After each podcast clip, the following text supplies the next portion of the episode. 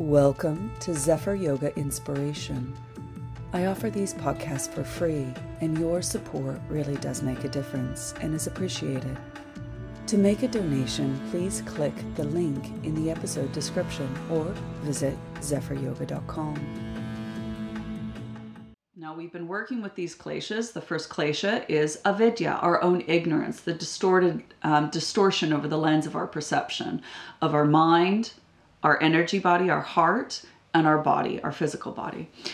And what happens when that distortion is present? We notice asmita, egotism, thinking more or less of who we are, reducing us towards what we think we look like, who we think we are, what we like or don't like you know our judgments our criticisms our life experiences is kind of reducing yourself to this limited self and this week we notice when we're in that we're going to be now focusing on the third klesha which is raga attachment this raga is this chasing um, yearning, grasping, dwelling, this, this hunger of holding on, clinging, or attaching to previous experience pleasures.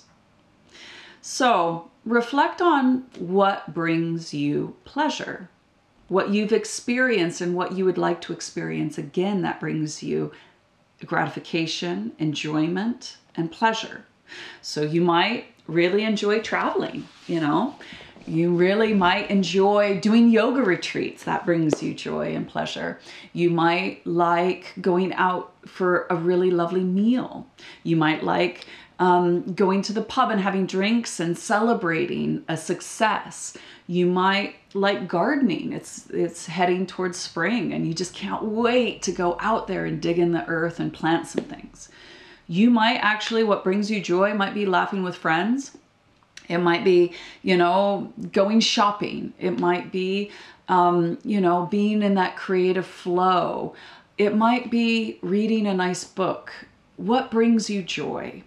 You know, and what other kind of worldly experiences have you had and that you'd like to revisit again?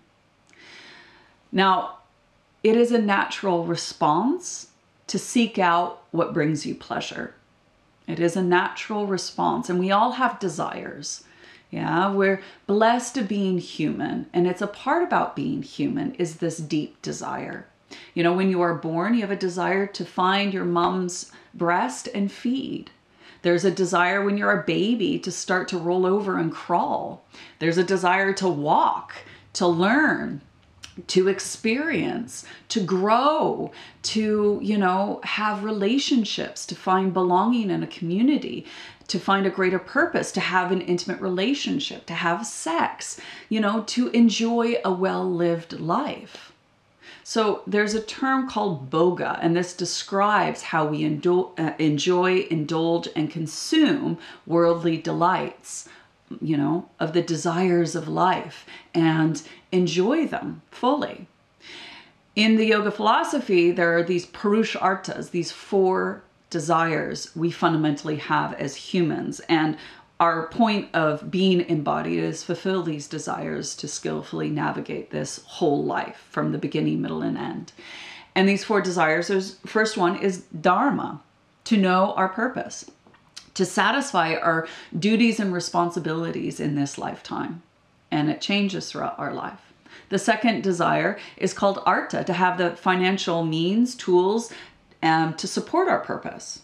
You know, to have a yoga mat for me, to have camera equipment, to have a laptop, you know, those things to support your purpose in your life we desire to have.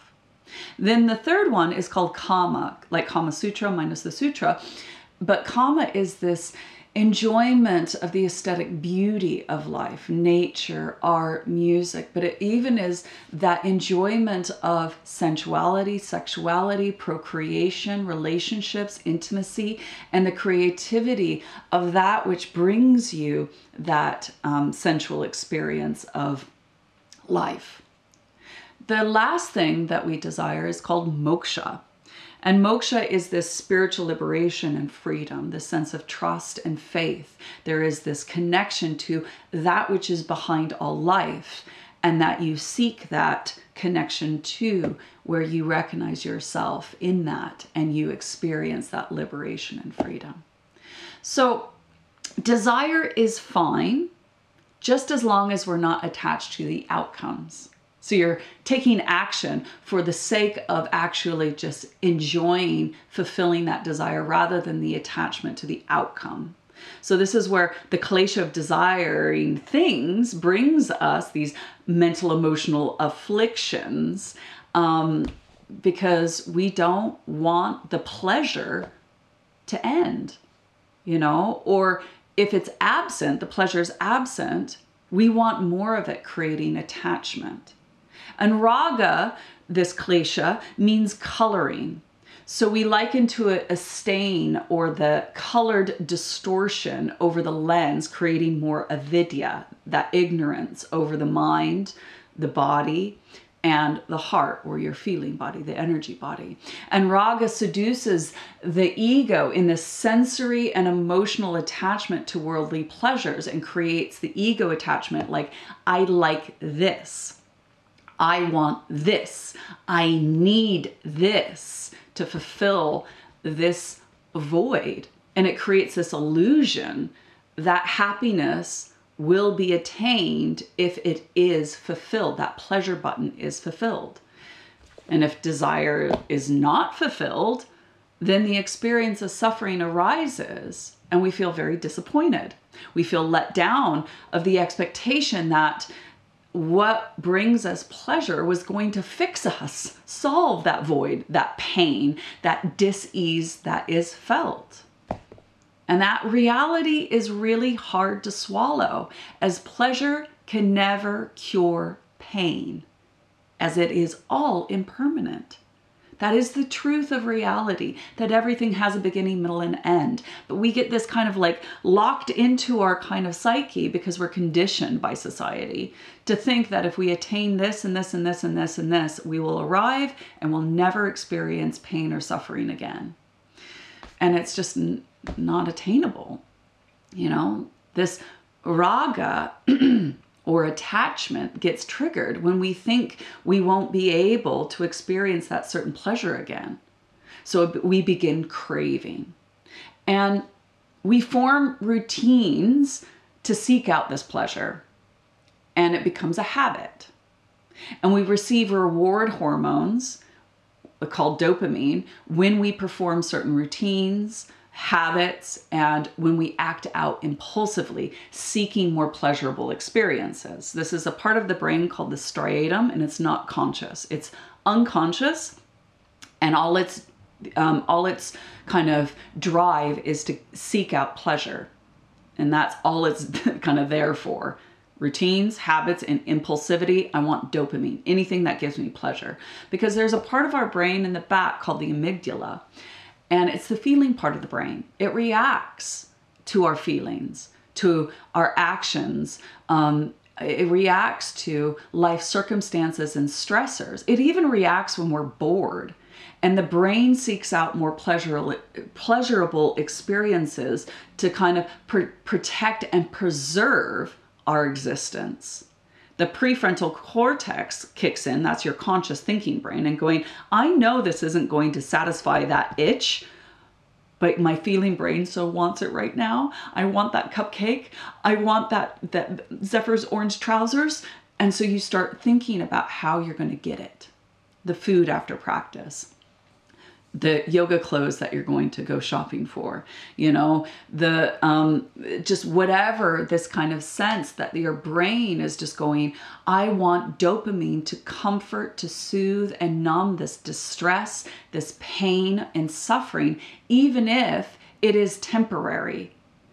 And this creates this kind of pleasure junkie where we just want more and more and then all of a sudden that one glass of wine doesn't hit the spot you need two. And then you need and you can see how things become more progressive. So this in this practice what i'm going to ask us to do is rest our eyes at one point. This is called drishti and as you rest your eyes at one point you'll notice when your eyes want to wander and notice what you are chasing what you're craving, what you're yearning for. Because you'll go, I'll say, rest your eyes at one point, and then there's a part of your brain, your ego, that goes, I think that point's gonna be better. And there's like this, oh, this desire, and you like move your eyes and you go, oh, eh, that didn't fix me. And you go back, no, it's that, no, it was that point. no, it's this point. And it's really funny how we start to wake up to this unnecessary movement of the eyes, constantly seeking something more pleasurable than being here. Whether it's the intensity of the, the asana, where you're the strength and the stretching and the intensity felt that you're trying to run away from, or whether you're just bored because you can do the pose and you're like, yeah, I look very yogic, but I'm to just fantasize about what I'm to do today. And you get lost in the kind of pleasure button.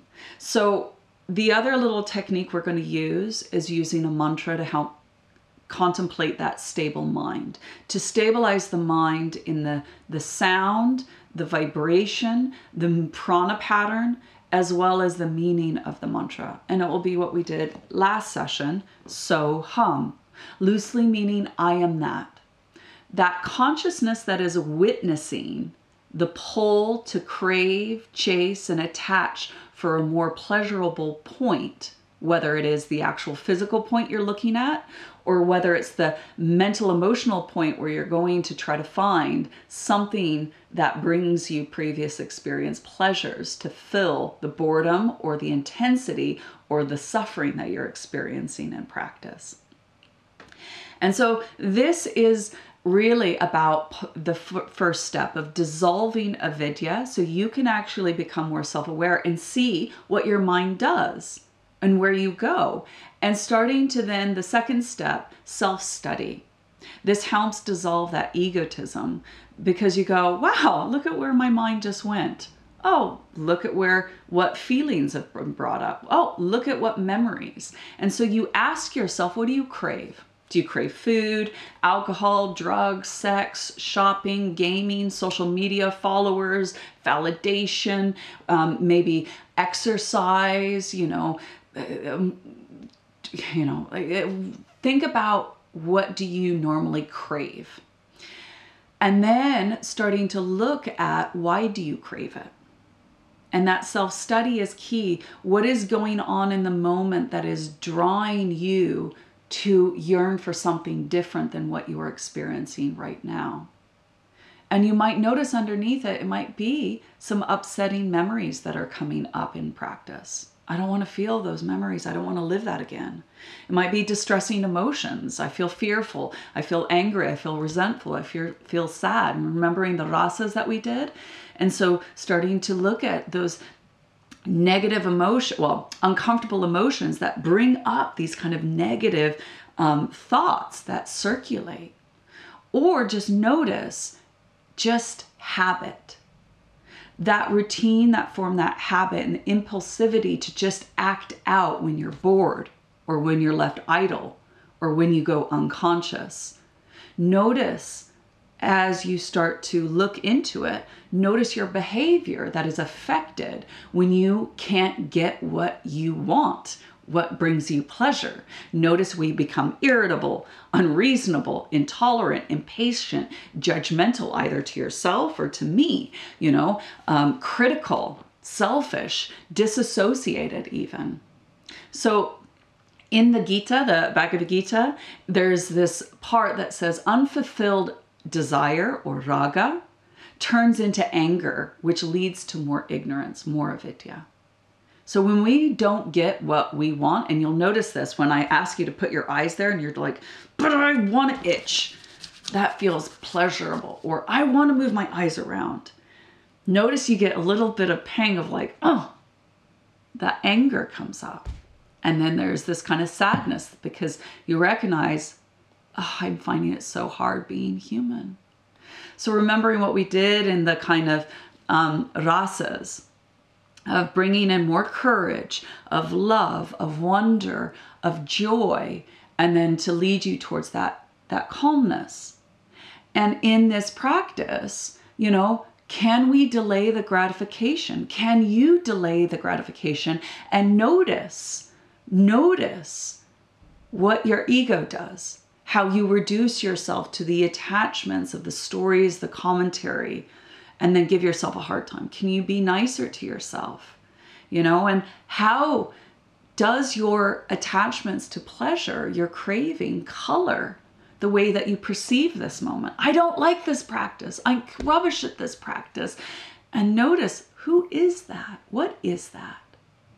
And so this is the terms that we've been using is abhyasa and vairagya. Abhyasa is a focused, diligent practice. You chose to practice here, right now. Not five minutes ago, not in five minutes' time, but here right now. You let go of the day you've had, the, you know, the day to come, and be here right now practicing. And as you practice, what you're trying to do is wake up to this moment and you observe, self study, all the stuff that you are witnessing the commentary, the storytelling, everything that is kind of going on, and you practice vairagya, letting go of sensory observation. Stop adding to the story, stop adding to the commentary, and, it, and, and lost in fantasy or thought. You go, oh, there I am thinking again. Oh, there I am trying to avoid this moment again. Oh, interesting. And in that way, you neutralize practicing, remaining present, being here now, waking up to moment by moment awareness, and seeing the simplicity of the practice, trying to teach you that everything is impermanent, that everything has a beginning, middle, and end. But what is consistent is consciousness. What is consistent is that wakefulness, that light of consciousness that is peering through your eyes and noticing what has always been there, what will always be there. And in that, we start to then awaken and that is the point of our practice is to awaken of how to draw that mind back home to our bodies and rest in the self as the self awakening and freeing ourselves from this mortal coil of the imper- uh, everything that is impermanent and recognize the permanence of what is there um, consciousness so, this is why setting an intention is so important to practice because you're going to struggle. Life is struggle, life is pain. That's the first noble truth. And so, looking at the origin of why you're struggling and not reaching for attachment um, or your pleasure button. So, setting an intention will help anchor, create more meaning. So, what is between you? What is that obstacle between you and feeling at one, at home, at peace, serene, connected right now? And so you form that intention. And in that, you direct your practice to actually fulfill that intention. So you can leave off this mat feeling that you are clear and that you can go and do your Dharma, that you feel that you can attain the tools um, to support your Dharma. You feel that you can really enjoy the blessings of life and feel that trust and faith that it's going to be okay. So, those four fulfillment of those four desires. And, you know, this creates more meaningful connection. This creates fulfillment in our life today, a deeper contentment within, and a freedom from what is causing you pain and suffering. If you would like to continue to practice, find out more information about the topics discussed, or to donate to this podcast, please visit zephyryoga.com or follow the link in the episode description. I thank you.